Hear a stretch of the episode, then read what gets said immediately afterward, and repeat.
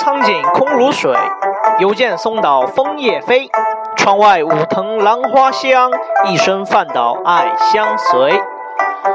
各位亲爱的听众朋友，欢迎收听本期的《家言一行脱口秀》，我是主持人小易。本节目依然是由没有赞助独家赞助播出。现在是二零一三年的十二月二十六号，也就是说，刚刚过去了一个大家非常耳熟能详的节日——圣诞节。圣诞节是西方文化当中一个非常重要的节日，其重要程度呢，相当于中国文化下的春节。呃，最近很多年来，随着中国的不断开放与发展，圣诞节等一些西方节日也来到了中国，受到了很多中国年轻朋友的喜爱。所以每年到圣诞节的时候，中国的宾馆生意就会变得非常的火爆。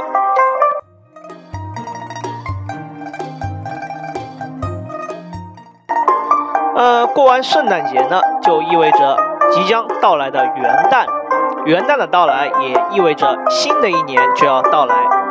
所以在这里，我要提前祝大家新年愉快，在新的一年里工作顺利，心想事成。不知道在二零一三年大家过得怎么样？呃，回想去年的这个时候，二零一二年的十二月二十几号。大家想必都笼罩在世界末日的阴影之下，但是很遗憾，世界末日没有在大家的预期当中到来。世界末日没有来，大家还是依然要日复一日的忙碌工作。但是啊，世界末日虽然没有到来，但是这个人类对大自然不断的污染以及和大自然非常不和谐的相处，长此以往下去，我相信“世界末日”这个词还会出现在大家的生活当中。中国在不断的发展，所以中国的环境污染问题也一直都存在，尤其是最近我很多期节目都提到的雾霾。据说北京的雾霾非常严重，次北京一雾霾。从卫星上都看不见北京城。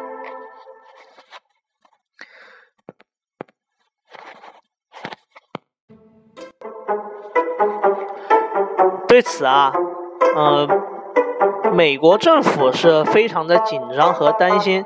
大家都知道，在二零一三年出了一个斯诺登，就是泄露了美国窃听计划的斯诺登。美国人对全世界各个国家都有自己的窃听或者说窃取机密的方法，但是在北京出现雾霾的情况下，美国人是毫无办法，这让美国的白宫非常的嗯懊恼和生气，所以美国总统奥巴马就召集了他的部下精英们，比如超人、蝙蝠侠、蜘蛛侠等。来商讨如何应对北京雾霾的状况。呃，北京这些奥巴马旗下的精英们都显得非常没有办法，因为他们认为在北京雾霾的情况下，他们根本无法呼吸，也就无法完成任务。所以他们一致推选变形金刚们。变形金刚们因为不需要呼吸，所以他们认为变形金刚们能顺利的在北京完成任务。但是，当变形金刚们来到北京之后，任务还是失败了。具体原因啊如下：一、北京限号；二、不限号的日子，春运堵死。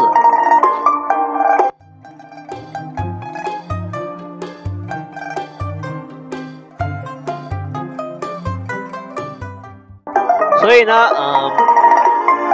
美国人这种对于其他国家窃取机密的不苟行为啊，在中国北京没有得逞。但是不管是雾霾天还是世界末日，我们依然要照常工作。我呢，最近来到了非常美丽的城市广州，啊，想要寻找一份自己心仪的工作。广州是一个非常热情的城市，在第一期节目当中我也提到，东京热都不如广州热。啊，广州不光它的天气非常的宜人，现在呃零上二十度左右，而且广州人民也是非常的热情。刚到广州的时候，人生地不熟，想要打辆车都非常的困难，因为自己不太清楚啊，这个具体能在哪儿能打到一辆车，不清楚哪儿能停车，所以我就去询问路边报刊的大娘。我问大娘啊，大娘这附近哪能打车呢？广州人民非常的热情，这位大娘也是。嗯，特别热情的就回答了我，啊，这么说的。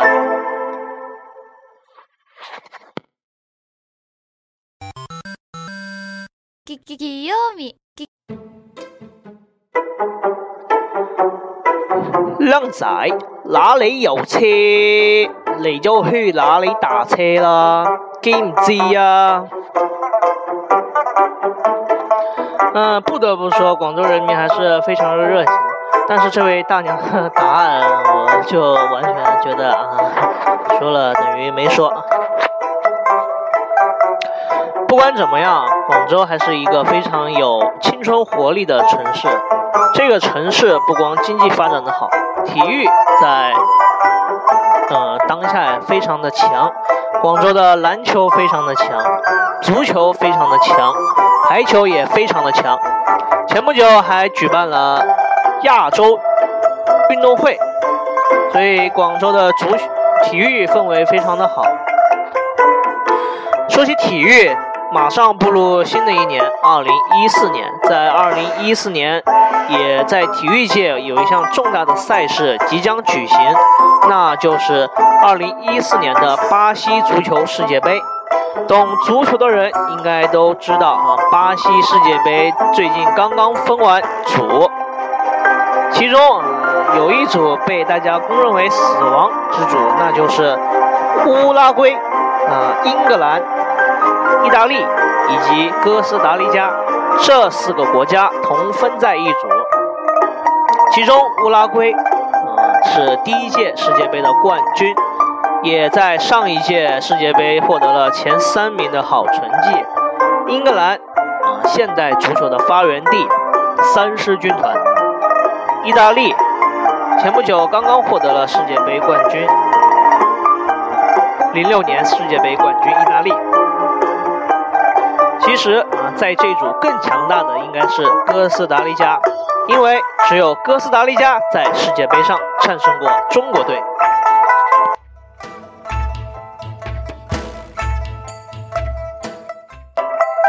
呃，说起足球，很多人都认为足球只有欧洲才比较强大。就有人问我，那么在亚洲有没有哪个国家的足球比较好呢？这个倒还真是有那么些国家比较好，比如韩国，是有句话这么说的：世界是你们的，世界是我们的，世界迟早都是韩国人的。嗯。为什么会有这么一句话呢？因为，大家都知道啊，书法说是韩国人发明的，泡菜是韩国人发明的，汽车是韩国人发明的，中秋是韩国人发明的，孔子是韩国人发明的。韩国人发明了这么多，就有人问：那中国人发明了什么呢？中国人发明了韩国人。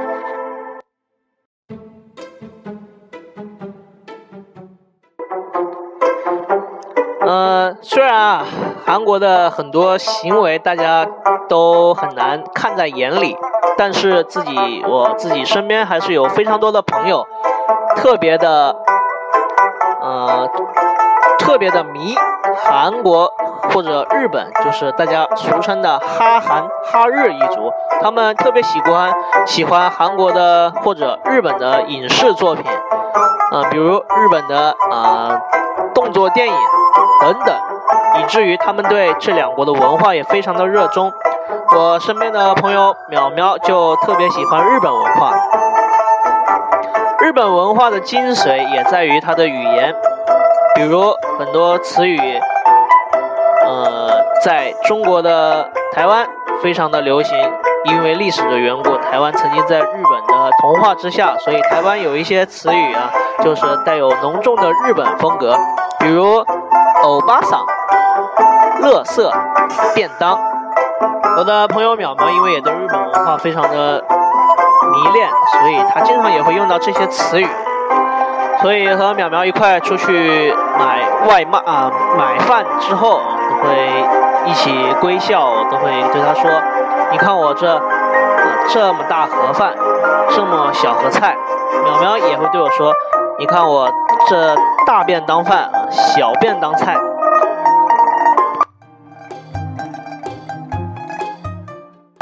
只能说，淼淼你的。食物搭配非常的有营养价值。淼淼不光是对韩国、日本的文化特别的迷恋，他这个人追求也是非常的国际化，任何东西都讲究一个牌子、名牌，就觉得这样才能高端洋气上档次。吃这方面他也不例外。所以他每回吃牛肉都要选择巴西进口，吃包子都要选择狗不理的，鸭都要选择全聚德的，鸡都要选择十八岁以下。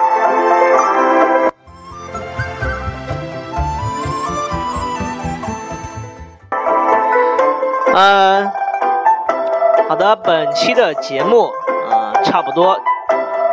本期节目讲了很多国外以及国内，还有一些世界末日、环境污染的问题。但不管怎么样，大家要明白，我们都同住在一个地球村，相亲相爱，大家才能共同的和谐发展。只有和平相处，嗯，所以我在这要告诉大家，我们只有一个地球，一定要和平相处。世界上只有一个地球，都要热爱它。世界上只有一档《加言一行》脱口秀节目，所以我们也要热爱它。最后给大家讲一个，嗯，非常感人的童话故事。曾经有一名王子，非常的英俊潇洒，但是这名王子受到了。魔法的诅咒而变成了青蛙。先知告诉这名王子：“你一定要得到公主的吻，你才能变回王子的模样。之后你就能幸福快乐的生活。”所以每天王子变成青蛙的王子都在等着公主的到来。终于有一天，啊，心心中的公主来到了他的身边，王子就用自己含情脉脉的眼神看着公主。公主也非常理解王子的心情，就吻了一。王子，王子也如愿以偿的从青蛙变成了人人类，变成了高大英俊潇洒的王子。王子变成人类之后啊，是含情脉脉的看着公主，对公主说：“亲爱的，你能再帮我一个忙吗？”公主此刻已经被王子深深的迷恋住了，毫不犹豫的就答应了他。说完，王子从自己的口袋。掏出了一只母青蛙，大家不要停。其实节目的最后还是要送给大家一首非常好听的音乐。许个愿吧。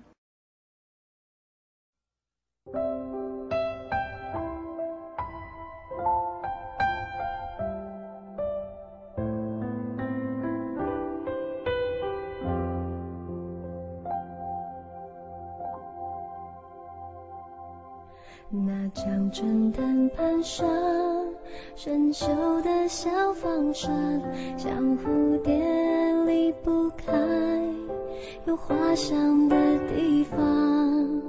宁静的小巷，一杯永和豆浆，我在细细品尝恬淡的家乡。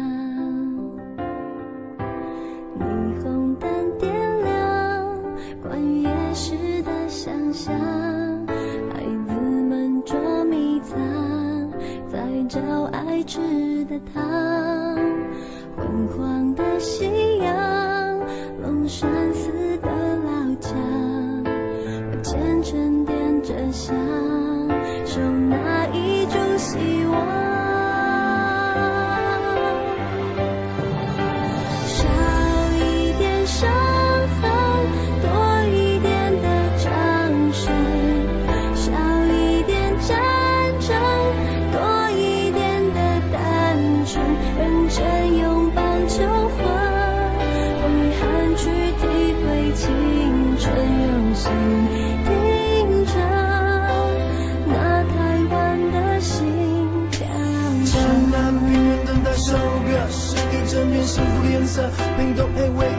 等于快乐，一路蜿蜒的是淡水河。那走桥的是台路歌，一把乐天的性格。没弄纸伞怎么折？三一木雕怎么刻？这块土地上有很多很多的选择，仔细看着把家乡的转读着。我说亲爱亲爱的，我们故事说到这。